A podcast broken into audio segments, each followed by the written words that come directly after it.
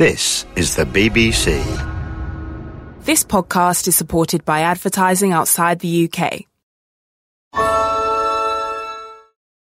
As a person with a very deep voice, I'm hired all the time for advertising campaigns. But a deep voice doesn't sell B2B, and advertising on the wrong platform doesn't sell B2B either. That's why, if you're a B2B marketer, you should use LinkedIn ads. LinkedIn has the targeting capabilities to help you reach the world's largest professional audience. That's right, over 70 million decision makers all in one place. All the big wigs, then medium wigs, also small wigs who are on the path to becoming big wigs.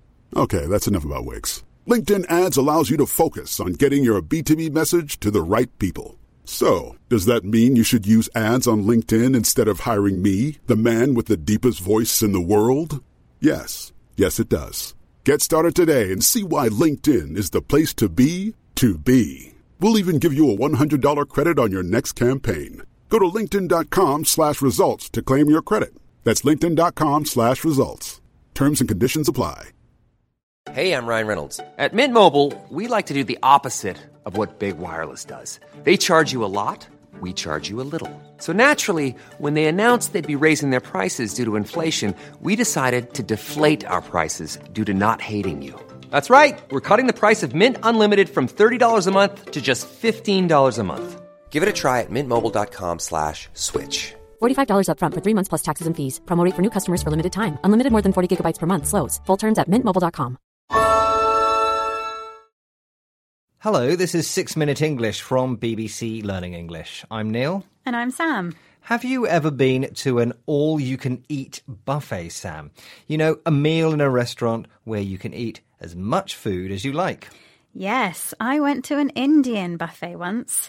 I didn't eat all day before the meal, but I only managed to finish three or four plates. Well, maybe five. It sounds like your eyes were bigger than your belly or stomach, a phrase describing someone who has taken more food than they can eat. In this program, we'll be discussing buffets, a feast of many different food dishes where diners are allowed to eat as much as they want, or as much as their stomachs will allow. And of course, we'll be learning some new vocabulary as well. The popularity of buffets is booming, especially in Middle Eastern and Asian countries where the variety of foods means there's something for everyone. But feasts are big and boastful. Usually too much is cooked, and buffets have been criticized for waste. We'll hear more soon, but first I have a question for you, Sam. The word buffet originated from the French name for the table on which food was served. But buffets themselves don't come from France. So, in which country did buffets begin? Was it A, the United States of America, B, Sweden, or C, China? Well, the US is famous for supersizing food, so I'll guess A, America. Okay, Sam, we'll find out the answer later in the programme. John Wood, owner of cooking company Kitchen Cut, knows a lot about buffets. He used to run a 1,000 seat breakfast buffet at the five star Jumeirah Beach Hotel in Dubai. Here, John shares his observations on human buffet behaviour with BBC World Service programme The Food Chain. There are different people that treat buffets in, in different ways. Some people think this is a great opportunity to try little bits and lots of everything and come back you know, as many times as I like. And other people just, you know, whether they don't like getting up and down, which is understandable, uh, from their table, just want to pile it high. And people, you know, they want to get value for money. So, you know, if you're paying, you know, $100, $200 a head for a buffet, you're going to pile it up high and take the most expensive things you can, you know, and get your money's worth. John says buffet diners want to get their money's worth, get good value for the money they spend, so they often pile up food on their plate. If you pile something up, you gather a large amount of it into one place to build what's called a pile. But buffets are not just about eating until you explode. They're also an opportunity to show off to your friends. Weddings are big in India and usually include a buffet. The richer the people getting married, the bigger the buffet. Sometimes inviting as many as 5,000 guests. If each guest eats around six dishes, we're talking about a seriously big buffet. Sandeep Sridharan is a wedding caterer in Goa in South India. He owns a company which provides the food and drink for special social occasions. Here he talks with Ruth Alexander, presenter of BBC World Service The Food Programme, about organising an Indian wedding buffet. Uh, it's a, it's a very vicious circle, I think, right? Everybody wants to overwhelm everybody around you. Okay. That's the aim. You, That's they the are aim. out to impress. They want to wow the guests, Wow. knock their socks off. Nah, knocks the socks off. They should just go back saying, I couldn't eat even half of it. You know?